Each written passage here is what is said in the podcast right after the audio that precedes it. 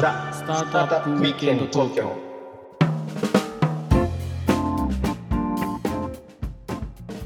はい皆さんこんにちは。はいこんにちは。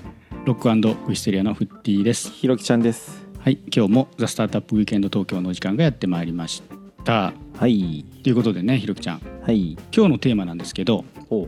うん、あのひろきちゃんもまあ以前ね僕と話しましたけど、まあ、信託型 SO をやってますよとうんうんいう形で急にまあ社会の大きな動きがありましたねと。そうだね。ちょっという話で緊急でざわざわしたね。ざわざわしたでしょ、うん。でまあその話で緊急でまあ取ったりしたじゃないですか、うんうんうんでまあ僕らだけで話しててもねうん。うんちょっとまああの素人感が拭えないんで確かに。今日はちょっとプロにねプロ。お話聞こうかなと。はい。いうことでお呼びしてますね。はい、はい。株式会社ブルータスコンサルティングの取締役でいらっしゃる根岸秀明さんです。根岸さんどうぞよろしくお願いします。よろしくお願いいたします。ガチューのプレータスネギシです。はい、えー、ネギちゃんということでこの場ではちょっとお呼びしたいと思いまネす。けどギちゃんいいね。ネギちゃんはい。お願いします。はかわいい。かわいい名前ですね。ネギちゃんはい。ネギちゃんよろしくお願いします。でえっ、とまあ専門家でねネギちゃんはこれ何年ぐらい S をやられてるんですか？もう私はかれこれもうそうですね20なんか20年近くですね20年弱ぐらいになりますね。ストックオプション一本足でずっとバット振り続けてきてという感じなんですが 20年目にしてまさかこんなことが起こるとはっていうのがねもう最近のあれですね。うん。そうっすよね。20年ということですはですよあの昔ってそんなに SO まあ今もそんなにいい使い勝手がいいとは思わないですけど昔ってもっとそんなでもなかったと思うんですよ。そんな世の中だった中でなんで SO やろうと思われたんですか？そうですね。いいろんなあのきっかけがあるんですけれども一つの大きな起点となったのが会計上のこうストックオプションの取り扱いが2006年から大きく変わったっていう出来事があってですね。簡単に言うとはいはい。ストックオプションの自家会計のルールですね会計上はストックオプションを自家評価してでそれに基づいてあの会計処理を行いなさいと。まあこれであのストックオプションを評価するという実務が日本に初めて出てきたんです。2005、6年ぐらいのことでしたかね。うんうんうんうんうんで、株を評価するって皆さんなんとなく勘どころある方多いと思うんですけど、はい株を購入する権利、この権利の価値ってなんだっけ？皆さん一瞬構えたんですよ。多分。うん、そうですよね教科書的にはだってあのブラック・ショールズとかニコーモデルとかっていう話になってきて一気に一般の理解が遠ざかりますもんね。うんいや、でも、フッティすごいですね。そうなんです。まさにその金融工学とか、そっちのこうリテラシーのある方々の間で一部やはり使われていたものが会計の世界にやってきたうんというのが、まあちょっと大きな節目だったかなと。たまたまあの、我々のスタートアップメンバーってそこら辺にこう長けたあー知見を有する人たちが多かったもんですから、ストックオプションを評価しますよっていうところから、うちのビジネスって始まりました。うんんそうだったんですね。そう。評価をするだけだと、じゃあ会計制度に対応した、まあ単なる、あの、算定屋さんになってしまう。けれども、そこで一計を案じたんですね。うんうんストックオプションを評価できるんだったら、じゃあその評価額でストックオプションを購入してみたらどうだろうかと。ほうほうこれまで20、30年近くにわたって、ストックオプションって報酬の代わりに職務執行の対価うんとして無償発行されていたのが通常だったんですよ。うんうんですね。うんこれを会計制度の変化によって評価ができる時代になった。じゃあその評価額でストックオプションを買ってみませんかっていう新しい切り口ですね。なるほど。はい。うんこれが優勝ストックオプションの始まりだったんです。うん。そうか優勝スコープションってそういう感じで生まれてきたんですね。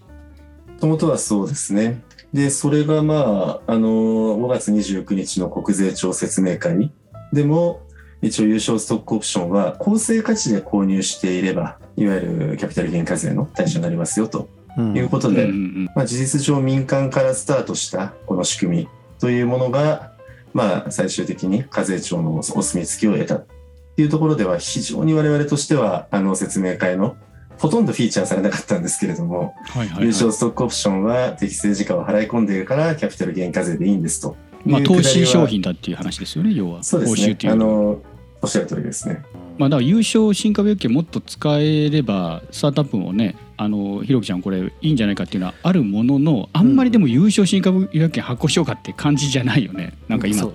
そうそれはなんでだなの？その企業家としてはさ無償であのすごい使いにくいあの税制的確のさうん。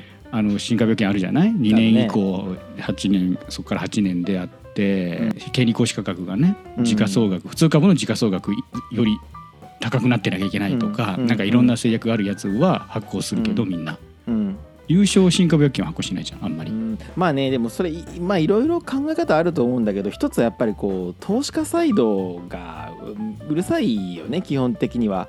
あのあそれ VC がってこと？出資して。る、うんまあ、そうそうそう。VC がうるさいよね。もういかにその SO が僕らが発行することであの余計なリスクを取らないかっていうことを基本的に考えるでしょ、うんうん。うん、だからまあ基本的には使いに僕らにとって使いにくく保守性が高くて従業員にとってあんまり魅力がない部分にこう帰結していくっていうそういううーなんていうのそのエネルギーが働きやすいよね。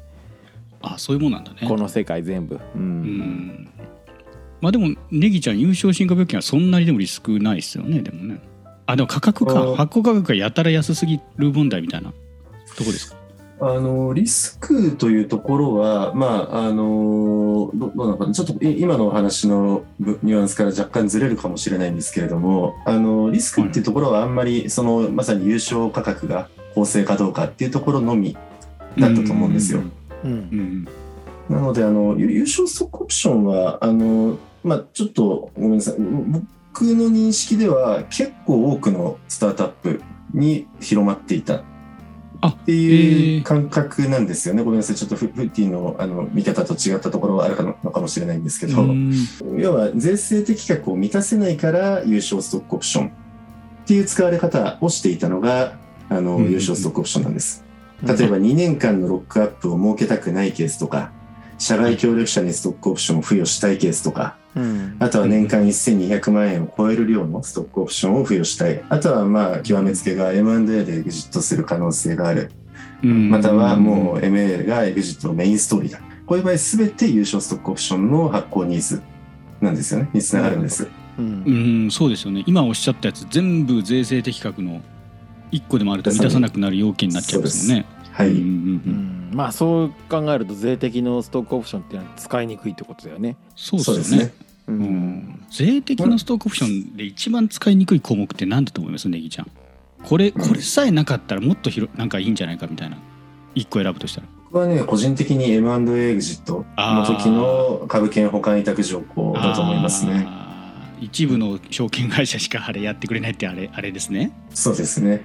あーちょっとまああのちょひろきちゃん笑ってどるけどこどこ証券だっけ？あれ。ちょっとあんまいいかやめようかそれは。やめようかそこ。やめやめ、う。んうん。やめよう、うん。まあでまあでも。もいいんじゃないですか。あの、公表、一部は公表してるので、相沢証券さんとかやってますよね。うんうんうんそうですよね、まあ要は株券発行会社にならなきゃいけないですと。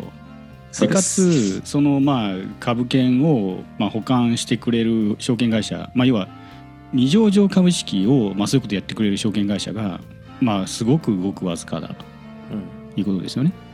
でしかもあのスタートアップって基本株券発行会社じゃないじゃないですか。まあ、ひろきちゃんとこもそうだよね多分。うん、うん、もちろん。で、えーまあその M エグジットの際にとある方の税的を満たすためだけに株券発行会社に変えますっていう、まあ、定款の変更をしなきゃいけないと。うんまあ、そこさえなければ、まあ、M エグジットでも税的になれば結構使い勝手いいんじゃないかっていうのはネギちゃんの見立てって感じですか？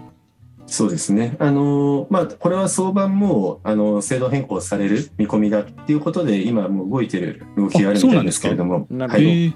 へええっとですね、あの、5月29日の説明会でも一応示されたんですが、一応二方にこれをお見せしてますけれども、はい。あ今ちょっと画面が プレゼン画面が見えてますけどこれ視聴者の方見れなくて申し訳ないですね。あのなるべく言葉で説明したいと思いますけども。はい。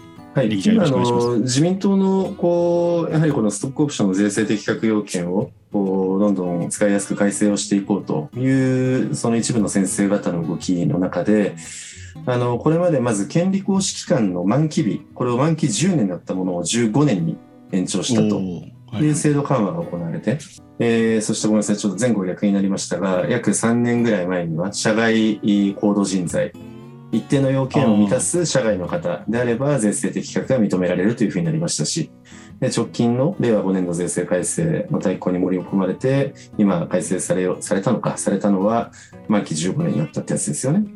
で、それに加えてですね、ここなんです。おー株式保管委託要件の撤廃。3つありまして1つ目がそれですね。で2つ目がこの社外高度人材への扶養要件の緩和。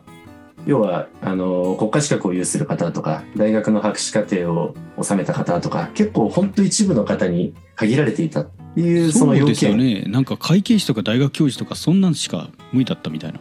うん。まだそうですね。でかつその個人の方ごとにその、まあ、計画要はその、まあ、当社に対してこんだけこうコミットしてくれるんですよっていう簡単に言うとコミット計画。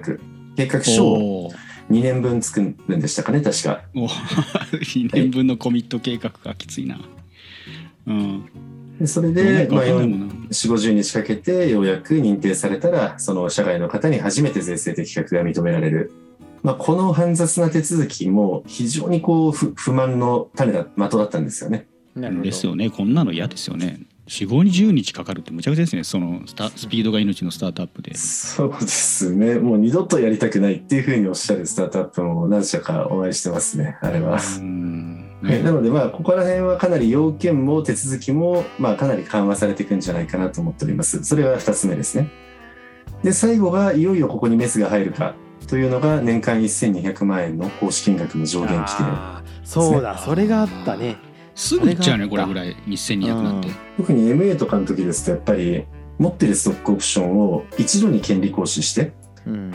で、一度に売却してっていうことですから、同一年内に1200万円以上の行使量になる方っていうのは、まあ、場合によってはいるわけですよね。つまり IPO であれば、毎年毎年少しずつ権利行使をしていけばいいので、うん。複数年に行使を分けることで、同一年内に1200万円を超えることってのはなかった人でも、要は MA でエグジットすると一度に行使をしますので、そうですよね、MA エグジットもっと増やさなきゃいけないっていうまあまあ結構いろんな人が同意するコンセンサスってあるじゃないですか。